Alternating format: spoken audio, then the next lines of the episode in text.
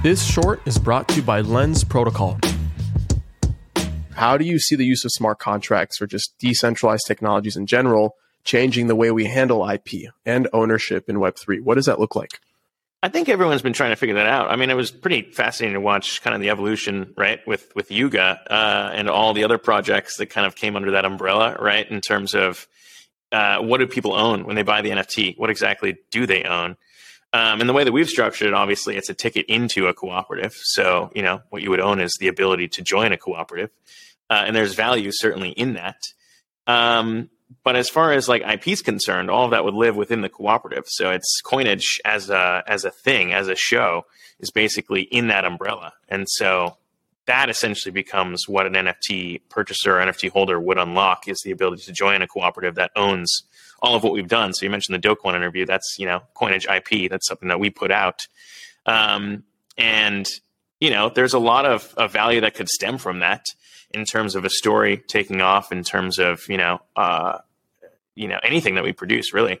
Um, and so that's you know i guess different than just a profile picture in terms of what exactly you own. And even that you know is still being defined by the creators themselves in what they're selling via their nfts i think the pressure too though is inevitable in terms of moving it farther and farther along right? At the very beginning no one had to promise anything around ip because it was a it was a buying spree and anyone would buy anything. And it's like yeah i'll pay for whatever because i can flip it and sell it to someone else. I mean like as the space has calmed down right i think people are starting to identify real value uh, in what an NFT could be, and you know whether that's a song and future royalties uh, on revenue there, whether it's IP around a TV show, and what could happen if a Netflix comes and says, "Hey, we really like what you're doing. We want to put you on our streaming platform. Here's some money." That is a different thing as well, and so there's real value to be discussed in, in kind of what you're promising with all these things. And again, I think that's kind of where we landed. Is look, we we appreciate kind of how much better this show could be made if we had an audience that was converted into co-owners, and this is kind of our pathway to it, I think the same thing kind of exists. You know, I mentioned the Anneka Rose thing is because it happened in music first, which is really interesting, and aligning incentives of people with their favorite musicians to kind of co-own their tracks once they're put out and earn a royalty each time it's it's it's played, which I think is fascinating. I think the reason why it existed in music first is because it's a lot safer around legality of a, a completed and finished work um, and it took us a while to really figure out how this would work for TV.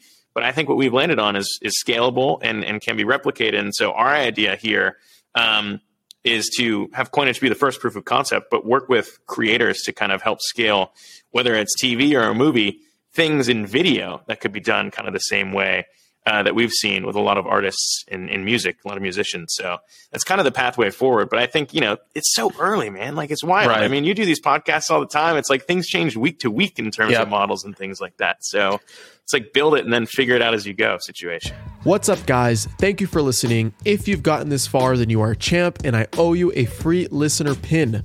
Go to adamlevy.io forward slash NFT fill in your info, and I'll distribute the NFT towards the end of the season.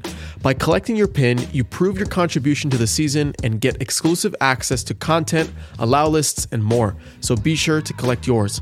Also, please make sure to rate and subscribe to the podcast wherever you're listening. This helps me out so much. And finally, hit me up on Twitter at LevyChain. I want to hear what you're building, the latest crowdfund you're trying to complete, or if you simply want to chat. I love talking about where crypto meets the creator economy, and it's no different if it's coming from you directly. So thanks again for your support. It means the world, and I'll see you on the next episode.